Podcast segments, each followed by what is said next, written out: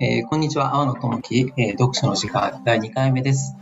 でこの読書の時間では、えー売れ筋の本ではなくて、ちょっとニッチで、えー私が心に残った本を10分で紹介していく番組です。で前回は、えーコンテクストデザイン、渡辺幸太郎さんが書いたコンテクストデザインの概要について、えー説明をさせていただきました。はい。でどんな話でしたっけ？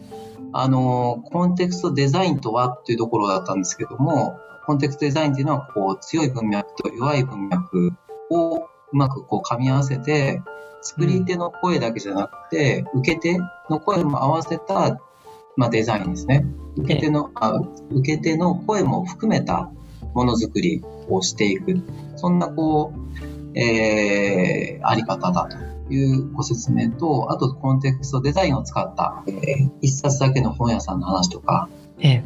時間を計らない砂時計の話、そんな事例を交えてあの説明をさせていただきました。なるほどね。そうでした。ありがとうございます。さて、それを踏まえて、今回、ちょっと突っ込んだ話なんかができたら面白いですね。そうですね。あの、前回は本当に概本の概要だったので、今度は私のこう経験とか思いとその本のこう接点、接続点っていうのをこうちょっと星野さんと語りながら深めていきたいなと思ってます。はい。よろしくお願いします。では、アーノさん。実際に弱い文脈に注目を集めるためには、どんな方法があるんでしょうか？何か具体的な方法は思いつきますか？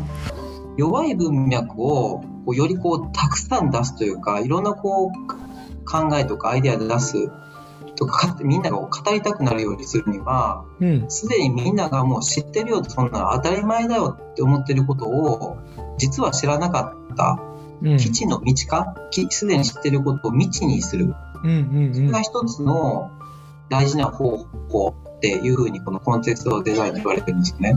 基地の道か。すごいですね、なんかね。うん。はい、そうするとなんかやっぱり気づきとか衝撃があってついみんな語りたくなるで今のまさに僕の状態なんですけど例えばちょっと本のなそのなんかちょっと引用しながら話しますね。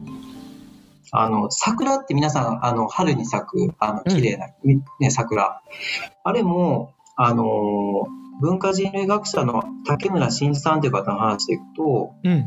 桜の差っていうのは山の神らしいんですよお山の神様。ええ。で、それが春になると山から降りてきて、他の神に転じて穀物の神様として稲穂に宿ると。うん、で、その桜の、まあ、山の神様が、こう、山から降りてくる様が沙織ですよね。沙が降りる。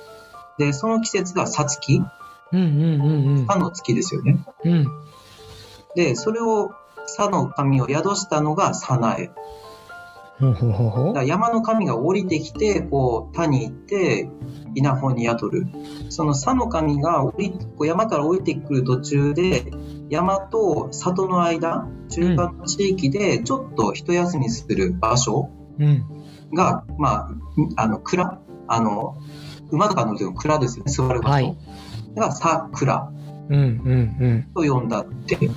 うんうん山にこう桜って山とか咲くじゃないですか、綺麗に。うん。ええ。ででそれってこう山から神様が降りてきて山の神が降りてきて途中で休んでますよとでそれが終わったらあの5月6月のあの田田植えの時期が来てっていうなんかそういうこう流れがある流れというか話があるんですよ。うーん。で僕これ見た時に桜って普通にもう僕桜しか思い浮かばないんですよ思い浮かばなかったんですね桜って。うん。でももし山の神の話が入ったらこうついちょっと語りたくなっちゃったっていう。うんうんうんうん。ちょっとなるよね。なんか、ああ、そうなんだと。別にこれは全てじゃないと思うんですけど、そういう説もある。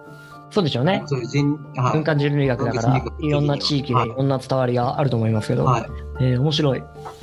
だからまあ、例えばその採用とかで言うと、さっきの話で言うと、いや、その企業ってずっとあるよねと、トヨタ自動車ってあるよねって言われた時に、うん実はその成り立ちってまあ、語られるかもしれないですけど、ね。いろんなこうストーリーとかを知ると、トヨタ自動車に対する見方が変わるかもしれなくて、例えばですけど、とか、あの社長嫌だなと思ってたかもしれないですけど、実は社長のこう、なんか創業の思いとか、はい。をもしかしたら、しもう知ってるよ、あの社長のことって思ってたのに、実はほんこういう思いがあったとか、うん。例えばですけどね、本心で知ることできたら、未知の基地、あ基地の道化が起こって、あの社長って、あの会社ってこんななんか思いがあってやってんだよとか、なんかそういうのが起こると面白いなっていうのは、まあ、採用の仕事やってると感じますし、求人広告とかもそうだ話だよね。ね。えはいー例えば、はい。いや、思います、思います。うん。で、さらに言ったら、その、基地の道化によって生まれてくる会話？うんうんうんうんうん。で、えーさっき言った弱い文脈ってことなんだろうね。そうですね。まさに。まさにそうです。うんで、なんか、ここら辺、コピーとはまた違うけど、そのブランディングメッセージの話で言うと、ストーリーっていうものを語る時代だったと、これまでね。はい。はいただし、最近はストーリーではないって話があるんです。あ、そうなんですか。ストーリーじこれ。がナラティブに行くっていう話があって。ああ、ナラティブ、物語。えーそうそうそうストーリーあ、やりとりってことですか？そうそうそうそ。う。なので、ストーリーっていう一方通行の、えーうんコミュニケーションではなくて、何か素材を出して、それに対して会話が起きてもらえる。ああ、なるほど。うん、だから、これも弱い文脈的により受け取り手側のストーリーになればいいんじゃないかなっていう話なんだろうなと思ってたんだけど、ああ、さすがですね、星野さん。読み取り方が素晴らしいですね。いや、まあでもそうです。本当にそういうふうに解釈していただいて、ああ、なるほどな、そうですよね。そういうことだよね、多分ね。うん、うん。うん、そうだと思います。うん。ナラティブ。なるほど。なんか言葉としてあんまりしっくりこないんだけどね。あの、ナラティブなんか言ってんじゃねえよって思わない？なんだナラティブって言ってもない？いや、それ分かるんですよ。あの、もし自分がね、吉野さんも経営者だし、僕も個人事業主なんで、うんうん。いや、そんなこといろいろ言われたら、従業員に言われたら困るよっていう向きもあると思うんですよ。うんうん。まとまってほしいとか、そのナラティブとかじゃなくても、言ったことやれよみたいな。あた例えばですよ、うんあのストーリーだったらやっぱり自分、会社をこういう風にしていきたいから、こういう思いで作ってます。この通り、これを信じてやってくれってうん。なると思うんですけど、結果見てると、それだとみんな辞めていくんですよ。うん。社員、従業員が。あと、やる気なくなっていく。ええええいや、100%の共感なんて難しいよね。はないですね。うんだから、コンテクストデザインでも、美しい同床異夢って言葉が使われてるんですよ。美しい同床異夢。同じとこに寝てるけど、うん異なる夢を見てる。でも別にそれは悪いことじゃなくて当たり前だよねと。うんうんうんそこで対話があれば、さっきナラティブじゃない。違う夢を見てるって分かりながらも、そこで一緒に頑張れるところを頑張る。そうだよね。要は自分なりの解釈をしてもらってから話してもらうということだよね。はい。受け取り手側にも積極的に受け取りに来いって話だね。そうですね。そうですね。うん、わかりやすく、例えばテレビとかさ、パチはい。ンコ、パチンコが近いかどうかわかんないけれども、自動的にコンテンツを消費できるうん。時代が最近多くなってきた。はい。うんなので、受け取る時のパワーってあんまりやらないんだよね。なので分かりやすいコンテンツがうんもてはやされたみたいな時に。そこの、まあ、アンチとして今生まれてきてるのが、こういう積極的な解釈論になってくるのかな。なるほど、なるほど。言うよね。あの、テレビじゃなくて、えー本を読めみたいな話。あで、スマホになっちゃって、もう最低限の能力であ。確かにね。解釈しないといけないメッセージは読み飛ばしちゃうっていう。うん。うん。うん。でも、ね本当はその、何かしら意味があるはずで、自分にとっての意味をつけたいって思えるぐらいのエネルギーを感じたもの、うんここがデザインの力になるんだと思うんだけど。それをデザインでボンとうん。当ててうん、手をこう盛り上げてう、ん。煽って、うんで、挑ませるみたいな、そうですよね。そういうコンテンツってことかな。うん。うん。そういうイメージだと思います。はい。うん。いやー、面白いね。さっきおっしゃった、あの、テレビの発想、発信とか、スマホのものって、確かに学びがあったり、あ、分かったって思うんですけど、それで終わっちゃうと思うんですよ。うんうん。納得だと。池上彰さんがこう話しました。分かりやすいね。なるほど、と。はい。でそこで終わっちゃうじゃないですか。はい。じゃなくて、その、なんか分かったけど分からないとか、知らなかったことがき知る知ってると思ったけど知らなかったことに気づくとか、うん。そこの塩梅が大事なんでしょうね、きっと。とても面白い話ですね。さて、天野さん、じゃあこれを、えー我々に分かりやすく噛み砕いて、メッセージとして届けてください。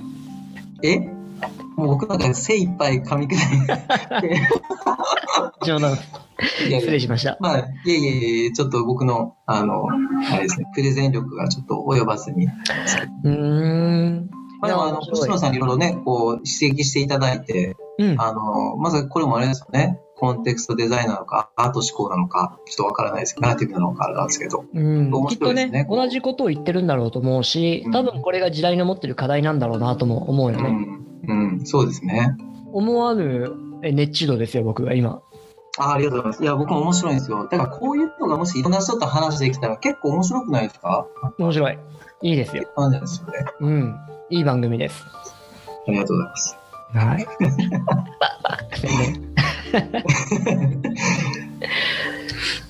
いや、でも、ありがとうございます。なんかこう、そうですね。なんか、やっぱりこうし、いろいろこう、問いかけいただくことによって、僕も思考が、ね、いろんなこう、思い、思い出すこととか気づきがあって、はい、うんうん勉強になりました。ありがとうござはいいま。す。ありがとうございます。そしたら、じれを第2回ということで、ありがとうございます。しておきましょうか。はい。はい。じゃあ、今回もどうもありがとうございます。こちらこそありがとうございました。またお願いします。